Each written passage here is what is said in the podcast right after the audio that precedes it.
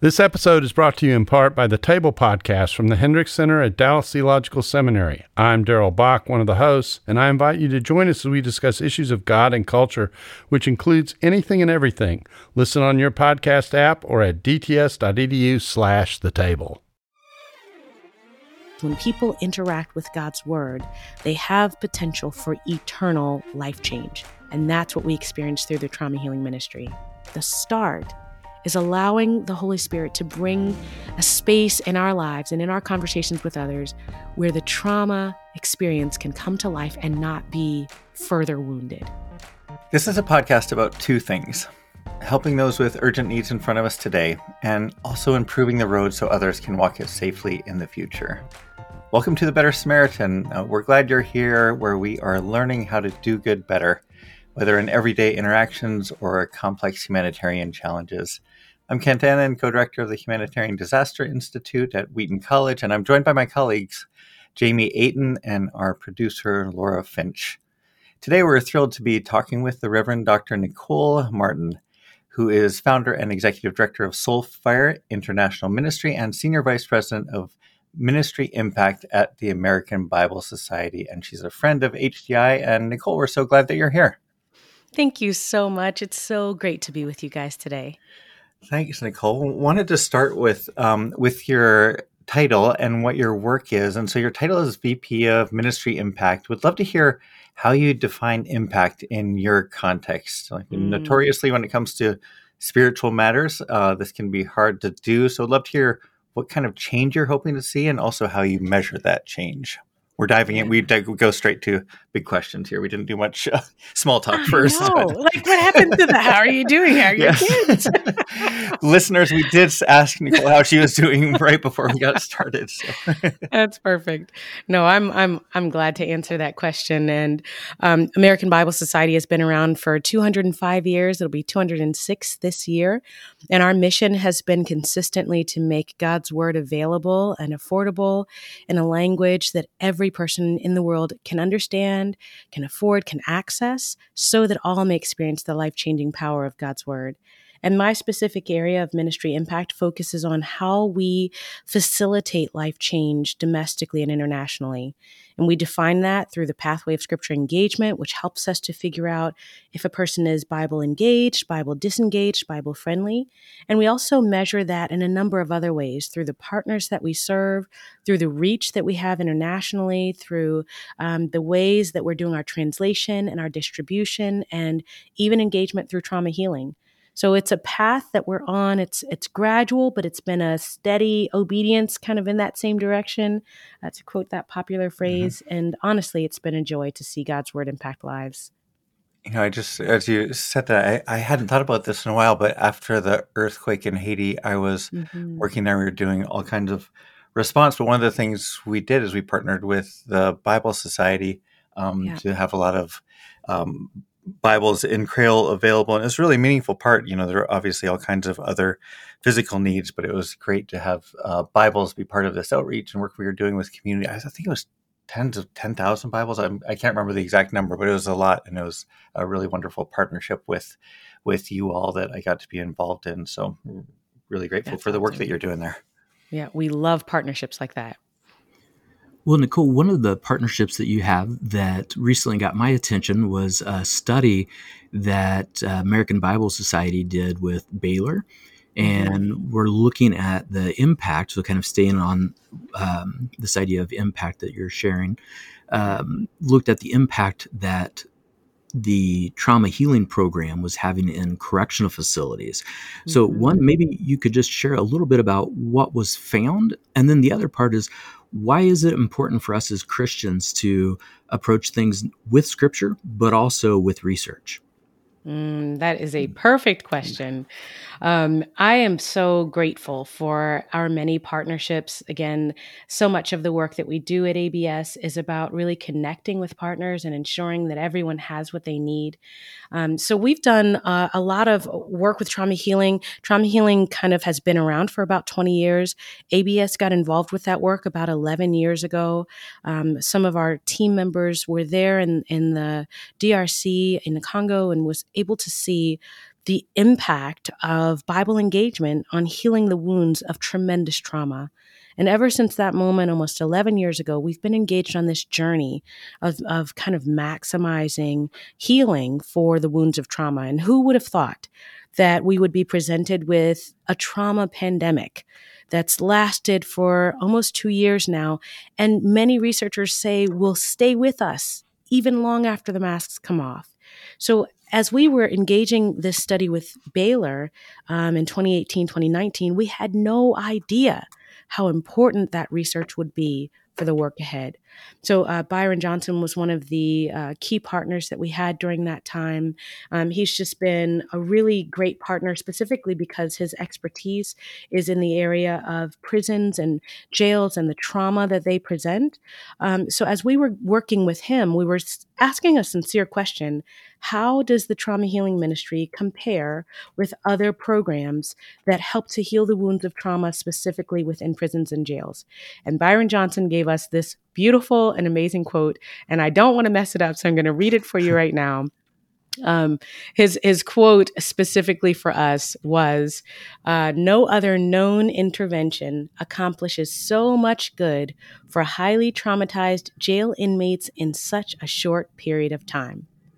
And this was a gift to us because we'd known anecdotally that trauma healing made a difference, but having the research really helped. Um, two points of research that, that really strike me. The first was seeing the drastic decrease of PTSD during the six to eight weeks of the program that coupled with positive interactions with the Bible. So the inmates were not, there was no uh, prerequisite that they had to be engaged Christians or that they had to be really super excited about the Bible, but there was a dramatic increase in positive, positive interactions with the Bible and a decrease of PTSD. And here's the best part. Um, after a period of about six months after the program, Byron and his team found through four points of measurements that the reduced PTSD and the reduction of negative emotions and the increase of forgiveness and closeness to God lasted six months after the program was done. And he said this is a big deal because with many of their 18 month programs, when the program is over, um, you don't see as much change in the heart of the individual. So it begs the question why? And we believe it's because when people interact with God's word, they have potential for eternal life change. And that's what we experience through the trauma healing ministry. That's great, Nicole. Yeah, it's so great to hear about the impact. And as Jamie said, this um, had asked this mix of research and um, faithful biblical interventions and interactions uh, is so encouraging. Could you describe just in a, a, little more detail what is it like to go through that program? As we've talked about this, you know, for a listener who isn't familiar, you know, is it a six to eight weeks, one hour session of sort of group conversation that's facilitated, or just just describe in some detail what what that looks like for someone to go through that? Mm-hmm. That's a great question. So it really depends on the context. In short, the curriculum itself has about eight sessions, six to eight sessions. And it's always six to eight because there are different sessions that you can pull in depending on your context. So you may want to pull in a special session on abortion or a special session on suicide or on genocide. So it really depends on the context of the group. But you can think of this like a Bible study. And this is a group that comes together for the purpose of healing that walks through our curriculum called Healing the Wounds of Trauma How the Church Can Help. The facilitators are trained. So the core of this model is it's a train the trainer model. So all you need are, are, a few people from your church or your organization to go and be trained as facilitators. The training includes going through a healing group. So you'll go through that healing group experience during the training. And the thing about the healing group is it's not just a series of kind of lessons put together. It follows a, a, a training arc, a, a, trauma healing experience arc. And this has been vetted with our psych, with our, our partner psychologists, with missionaries and with church leaders. And this trauma healing arc is what the whole core focus depends on. The arc begins with suffering and being heard. What does it mean to experience suffering? How do we see God in that? It kind of peaks at the top of the arc with bringing pain to the cross. This is one of the most powerful sessions. I've, I've been through a healing group myself, and it was one of the most powerful sessions that we've built to this moment of release to Christ. And I've heard countless stories of how this particular lesson, this moment, can be the game changer for people. And then as you kind of crest down the other side of the arc, you get to points of forgiveness and rebuilding, and you end on resilience, which is so, so important because healing doesn't start and end with a curriculum. The point of building resilience is the whole goal, perhaps of our faith, but also and especially of this program. So it's six to eight weeks. It's about two hours each time. I have uh, church groups that have decided we're going to do it in a weekend format. So they might do two weekends and just kind of go through the process with breaks. Um, we've got groups that that will do this in the evenings, or they'll take a, a, a day each week and cover it in six days. So there's so many ways to do it, and COVID has taught us we can do this virtually, we can do this in person, but it really depends on the context. So, Nicole, you just shared about the powerful role that the church can play in healing, especially around trauma. But we've also seen lots of examples where sometimes the church is where trauma happens, or even in some instances, may even cause trauma. So, just curious, what sort of actions can local churches take to make sure they are helping and not actually causing more harm? Oh, that's fantastic. Well, you know, we we've done a lot of work with um, Diane Langberg, and one of the things that she said in one of her articles on shepherding and caring for the traumatized was to allow spaces for people to define their own experience and to define it in a way where there's not an expert in the room to kind of dictate this is what you're supposed to do next, but really to create spaces where there's a guide but where the experience can come to life and where the Holy Spirit can do the healing. And I think that's exactly what trauma healing seeks to do. When we train facilitators, we are not training experts. We're not only looking for your counselors in your congregation. We're not only looking for the pastor or the discipleship lead. We're looking for people who are willing to ask questions and serve as guides in the process of God's healing in the lives of others. So the first thing that churches can do is they can start by offering healing groups. And you can get all of this information on traumahealinginstitute.org. That's our website. If you go to experiences or events, I believe the page is events, you'll find all of the healing groups and all of the trainings that are available. So, step one is join a healing group. Uh, those who want to be trained. And then step two is to be trained as a facilitator of that healing group. And then your third step is to offer your first group. And I'm telling you this because we are doing this at my church right now. I'm like thrilled and excited. This is actually happening. We had um, two people from our church go through a healing group and get trained, and they are leading uh, their first set of healing groups. And then we found out when we started announcing that we're offering healing groups that there were four other people in the congregation who had been trained hmm. someplace else. We're like, oh my gosh, this is so great. So now we're offering, I think, three healing groups at one time. We've get we've got emails from other people saying, how do I lead a healing group? Fantastic. We've got a process. Get started today. That's exciting. Thanks, thanks, thanks for sharing that. Yeah, how fun to find out you have more people and have that momentum together is fantastic. It'll be fun. We'll we'll do this another time. Maybe have you back for another podcast. We have a spiritual first aid that we've been developing that is different and going to complement this um, in in really exciting ways. So that'll be Absolutely. something we can keep talking with you about down the road. Um, as people are, you, you, mentioned those other folks in your church who mm-hmm. had been trained. Um, they're helping you know facilitate this work with people who are trauma a lot of our students in our master's program partners we work with around the world uh, like you are people who feel called to serve survivors of trauma mm-hmm. what have you found for advice that's either built in a curriculum or just personally as you've worked with people doing this sort of work for you know, yeah giving people advice, wisdom for how to work with survivors of mm-hmm. trauma and be able to make it through. We know secondary trauma is a thing mm-hmm. and there are issues of burnout and compassion fatigue. We'd love to hear just uh, personally what you've learned uh, about that space to, to navigate helping people who are survivors of trauma. Yeah. Well, um, it's funny you asked this question because I've been doing a little research on this um, for a friend who was asking, how do you preach in a way that doesn't re traumatize people mm-hmm. intentionally or unintentionally.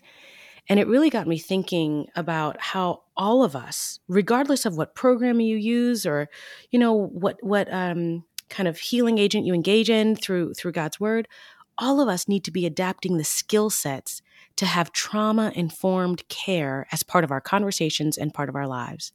And one of the things um, that I've already mentioned that's a key part of being trauma informed is recognizing that everyone's experience of trauma is going to be different. And we have to allow them to have that kind of space to be different. Um, for example, I had a conversation with a person uh, just this weekend that I met, and, you know, just we were having ca- casual conversation. She really opened her heart up to share about an incident that was very traumatic for her. Mm. As a listener, I can tell you it didn't feel like it would be trauma for me. If I'd gone through the same thing she'd gone through, I may not have experienced that as a traumatic moment. But the way that she described it, based on her background, her experience, the, the impact that it had on her heart, it was important for me to be a listener that affirmed her experience as traumatic rather than trying to explain, well, I, it wasn't that big of a deal. What's the big deal? Mm-hmm. So I think that's part of it. Just we can do a good job helping people to um, let their experience stand on their own and not to try and uh, explain away or, or heal away someone else's pain, but just to let that breathe. And then I think the second thing we can do is recognize that the Bible is full of stories of trauma, but also of healing and hope. And I'm thinking about some of the lesser known stories. I'm thinking about Rizpah in 2 Samuel, you know, the woman whose son was murdered and murdered along with other sons. And David did not do what he should have done. He, he, sh- he promised that they would be buried and they were not. And Rizpah stood throughout the weeks and months of harvest, fighting off the wild animals and, you know, the creatures and, and sitting in the rain and the sun just to hold vigil over their bodies. And I think about how about all of the mothers that have lost children due to senseless acts of murder or violence. How do we support them? Sometimes it means just sitting with them while they hold vigil. Sometimes it's it's being present with them. Other times it's being in solidarity with them and fighting for justice on their behalf and with them. So I think the range of what to do is big, but the start is allowing the Holy Spirit to bring a space in our lives and in our conversations with others where the trauma experience can come to life and not be further wounded. Well, Nicole, last year at our Spiritual First Aid Summit online, you shared with us about a particular type of trauma. You were talking some about racial trauma. Help us better understand what racial trauma is and how do we go about addressing it? Yeah. Yeah, you know, ever since that first conversation, um, the idea of racial trauma has become even more complex. And at its core, just like trauma is the effect of a moment that that causes us intense horror or fear or um, you know deep deep emotion um, eh, generational trauma is the same thing, but it's what's passed on from generation to generation. So, as it relates to racial trauma, this is the trauma of racism, of slavery, of oppression that's passed on every generation where there are things learned as a result of the horror that one has experienced. And, and the thing about it, we cannot continue to see generational trauma as that which only affects Black people or descendants of slaves. Racial trauma affects white people. It affects immigrants. It affects all of us in some way. So as we think about how racial trauma affects black communities, we think about the horror that comes from the fear of a police officer not knowing whether that officer is for or against you, will support and preserve your life or try and take it. We think about the horror and the fear that comes from white people who've been taught generation after generation who to fear, who not to lend to, who to, who to be careful in your business with. And they're very, very subtle. We're, we're in a stage where, um, the trauma of, of, of racial injustice can be so subtle. The microaggressions can happen so much over time, over time, over time that if you're not careful, you can ignore it. And then we talk about generational trauma as, as the pain that's even passed on from the trauma of immigration. And that's a whole new conversation to open and bring into conversations about race. So what we're seeing is um, there's an openness now for some people to identify authentic trauma. I was talking with a dear friend of mine, um, again, just a few days ago. A white guy grew up in um, kind of a middle class family. His father was a business owner, and his father um, would hire black employees. And that really changed his life because he got to see and develop relationships with uh, people of color through that experience from his dad. And his dad had a good heart and was really, you know, passionate about making sure that justice was served. But even in that reality, he shared with me but I only saw Black people as those people to be hired. And I saw their worth according to what they could give to support my father's business. Even that is trauma that needs to be unpacked so that we can do a better job of reconciling and move through that healing arc toward true resilience. I could go on and on about this, so Well, let's give you some more space to keep going. So you're on a roll, and I think it's really helpful here. You know, one of the other things related to what you just shared about is also this idea of normalized stress, especially within yeah. Black communities, like yes. how Black women raised in the U.S. have a, a higher uh, bodily markers of stress than white women or Black women who maybe grew up overseas. Yeah. When we see these sorts of disparities, what is it that we should be looking for to be able to recognize what what is normalized stress and then how can the mm-hmm. church go about trying to reduce these disparities mm-hmm, mm-hmm.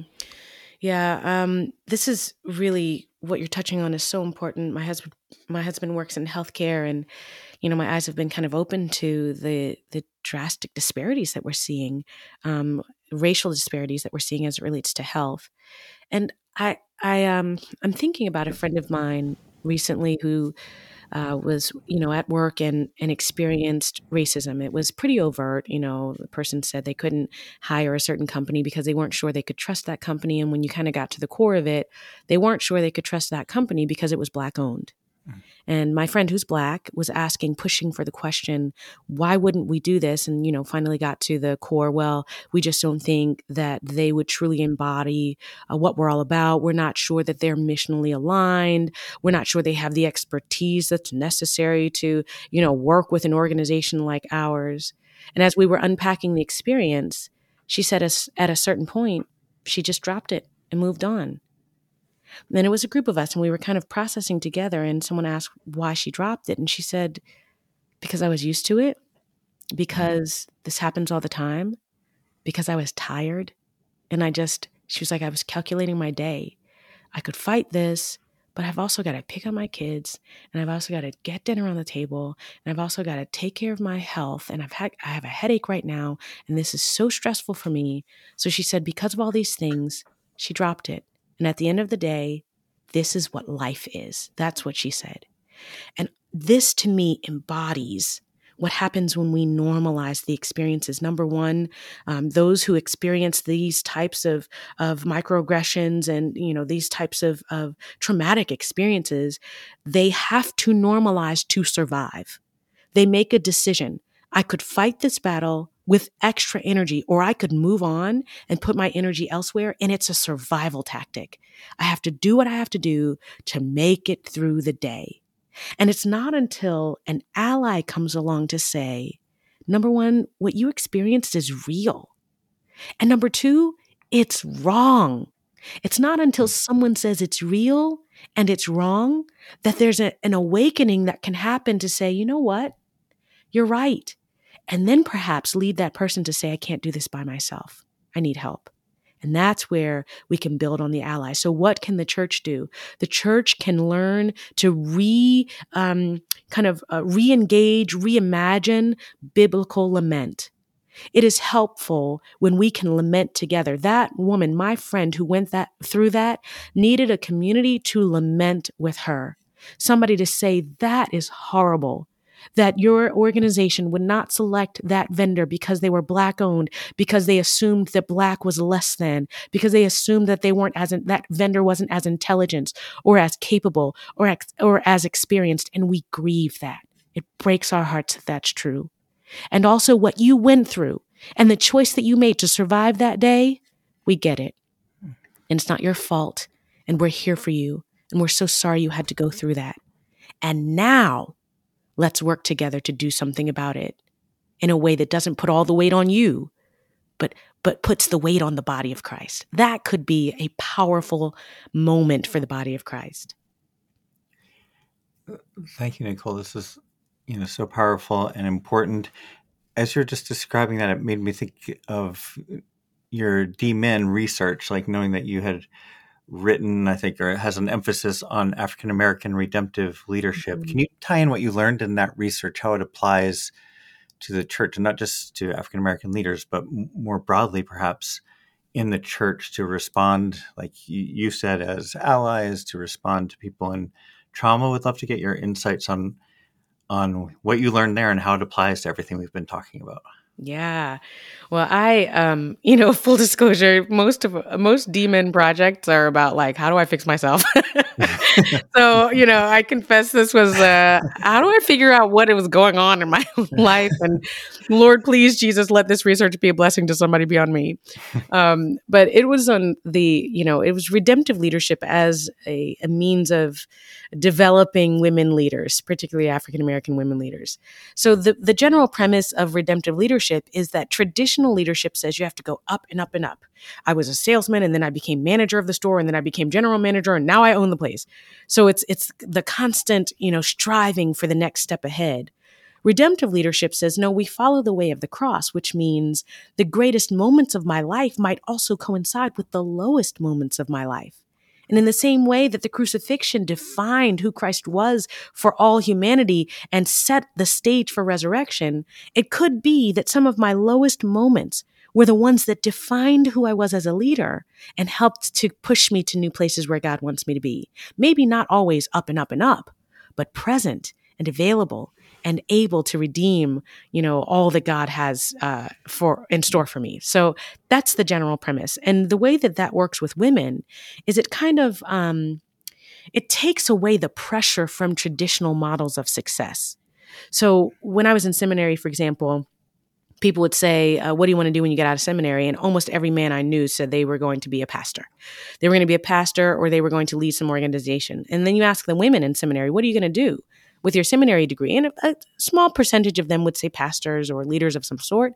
But the majority of them were like, well, I'm still just trying to discern and maybe I'll be able to serve on staff or maybe I'll be able to, you know, support my family better as a result of this. And that's not bad.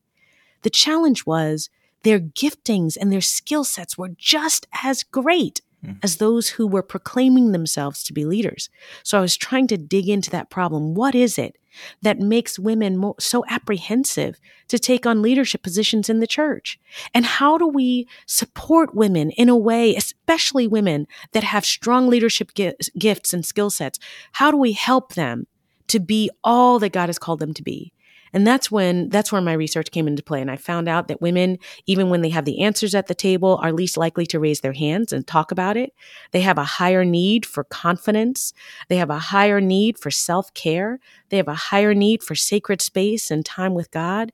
Um, not in a way that that says men don't also need those things, but in a way that says if a woman is going to walk in the fullness of her calling in this society, she's going to need a little extra help. And that's what the curriculum is all about. Beautiful, well said, and um, love holding that model up of redemptive leadership is what we're yeah. aiming for. Not not always ambitious or successful yes. leadership as defined by by culture or or ambition. Yep. Um, so good, and so in this podcast we sort of reverse we reverse the normal social way of starting with small talk and small questions and leading into big ones. So we end with uh, smaller questions. We have five questions for you. We'd love to love to hear um, your answers to. And the first one is: is there, what is something you're reading now that you're enjoying? ah, that's so great. Oh man, um, there's a couple of books that I'm reading, and I, am laughing because people always ask me what I'm reading, and I always forget the titles. It's a horrible, horrible thing. So, um, one of them is a book by a Latina writer about um, just the journey of dreamers, and it's tracking the story. It's a fiction story, but built on some realities of what it means to be a dreamer living in New York, trying to battle the challenges and pressures of family along with life and culture. And it's an important book for me because um, as a Black person, I need to know my world is, is expanded when I get to know the cultural experiences of others, even through fiction books. So I try to, you know, broaden my horizons by reading um, different ethnic uh, resources and books that are referred, and that was one of them. Um, always reading the Bible, you know, that's like a thing. So I read the Bible. well, that's good for all Christians, and with your your title, I think exactly. Uh, you know, there's. I just need to say that. I need to say it out loud. Like I actually read the Bible. Uh, I strive to read it every day. Very, very important. So yeah, you know, I I'm I'm honestly just trying to really settle and still my mind on um, trying to balance my reading and podcasts. I'm not a very good podcast person. I tend to want to pick up a book, but I just finished the Mars Hill part podcast and man, what a humbling, humbling journey that helps all of us to remember what's at stake and how to kind of steward our lives and our integrity for the sake of the gospel. Yeah, such a powerful podcast. Um, yep. So now, the fact that you work at American Bible Society, I think we may already know the answer to this. But uh, what's a book you've given away more than others over the years? That's so funny. Okay, so like seriously, it really is the Bible. It's a thing. It really is a thing. I carry Bibles in my bag, and I'm the person who will sit next to you on the plane. And you know, there's this guy sitting on the plane. This is a couple years ago, but he was he was really distressed. You could tell he was wiping tears. So I had a Bible, and I was glad that I was able to give that away. Um, but the second most popular book I give away is my mom's book. Nice. my mom wrote a book, When the Music Changes. Uh, her name is Elfrida Massie, and I am so proud of her. I'm so proud. Um, it kind of chronicles her journey and um, what it was like growing up in the middle of civil rights. And um, she is a superintendent of public schools and now an education consultant. And she's one of my heroes and I'm so proud of her. So I, I do give her book away a lot. That's great. Third question uh, Is there an app, a productivity method, a travel product, something that you're using right now that's helping you get done what you need to get done? Ooh, probably Slack. Mm-hmm. Slack is great. Although I don't like uh, saying I'm a slacker, so that's awkward. but um, I I recognize, you know, the challenge of this new role, I've taken on a larger role at ABS, and the higher you get in an organization, the more um, important communication becomes. So I've found myself on Slack a lot because I have got to communicate with people. I need to check things. I need to vet things. I need to make sure we're all on the same page. I need to follow up and say, Did you hear that? Or did I say something that was wrong? Or what are your thoughts about this? Or are you available? So Slack is definitely uh, probably my biggest app right now you know, so far we've asked that question to everyone, and I've never heard anybody say the best way to communicate is email. So this is just my pitch for trying to end all emails. Oh um, oh my but gosh! Let's, we'll move on to the. the I'm I'm on for that one. all right, we'll start the petition later. Yeah. Um, what's something, Nicole, that you've enjoyed maybe watching or listening to lately? Ooh, so I just finished High on the Hog on Netflix. I want to recommend that to every single person, every American, but especially to every foodie. And I, I almost like want to pause and be like, "Hey, foodies!" but I, I, um, man, that it's a series that kind of tracks the lineage and the contributions of African American cooking in American cooking and culture and history and it just it blows my mind. It starts i mean it goes from uh, benin africa all the way through to new orleans and philadelphia and new york. And then it ends in like texas with cowboys and barbecue. And all throughout you've got rice and you've got you know fried chicken and you've got beans. And then you've got like oysters and caviar and grits and oh my gosh can you tell? It just like you can't watch that show without food but you also need to watch that show if you eat food which is kind of all of us. After that description, I need to go eat some food right now. I know, right? Sounds, really good. It was perfect. and final question here is uh, what do you do to renew your body and mind? Ooh. Well, I've got a nine year old who just turned nine and a seven year old who will be seven in a week. So, being with them, learning to be present with children is always a gift. Um, it's not always easy, but I've found that it's a necessary way for me to renew my mind, my relationship with God, my relationship with my girls. And it reminds me just how important it is to be present with them as a part of my own spiritual formation. Um, and being with my husband is always a blessing. Uh, we were joking today, our personalities are like, you know, night and day. I'm the extrovert and I want to talk all day, and he's an introvert and he's like, I'm out of words. Um, but by God's grace, just being together makes us both better. And that is so refreshing to me and to my heart and mind. Um, and I, I've been a bit more active lately. You know, the weather is getting warmer.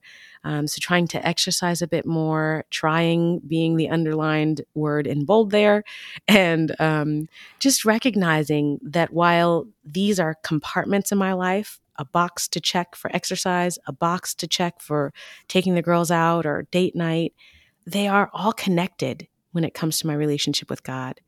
So trying to see that in my time with my children, it's time with God. In my walking or my running, it's time with God. In my time with my husband, it's time with God. That's the discipline I'm trying to kind of exercise in this season. Nicole, thank you for uh, the time together. Always love talking with you. And I think you've talked about leadership and being faithful and time with God. And thanks for the way that you model faithful leadership. Um, for us and the important work you're doing. So, uh, really grateful for this time with you.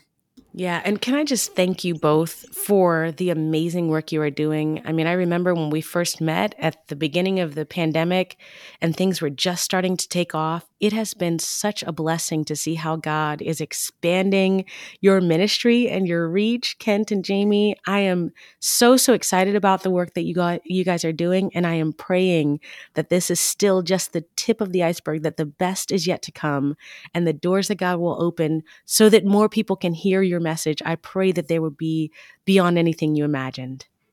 Mm, well, thank you for saying that, and look forward to continuing to walk with walk in friendship with you as well. So, absolutely, thanks for being here. God's blessing in your continued work, and uh, we'll talk again soon. I hope. Yes, talk to you soon. Thanks for joining us for this episode of The Better Samaritan. It's such an honor to be in conversation with you and to be in conversation with our guests. And today, really appreciated Nicole taking us into such important issues around trauma, trauma generally, and then thinking about racial trauma, the way that that still eh, happens so widely, to think about trauma for people in prison, uh, and in all this that you know she and others have worked really hard on this pathway that people who've gone through trauma can take towards healing. Uh, also, so important for us to keep on talking about and thinking about and and growing around issues of racial injustice. Um, and then finally, I think Nicole just models a humble, passionate, thoughtful approach to leadership. Really appreciate her as a leader uh, and appreciate you and your joining us and appreciate the chance that we have to together be seeking how to do good better. Learn more about the Humanitarian Disaster Institute at Wheaton College, including our graduate degree and trauma certificate, at the link in our show notes. You can attend the program online or in person. And stay in touch. You can email us at producer at bettersamaritan.com. Thanks so much for bringing us along on your journey as we all endeavor to do good better.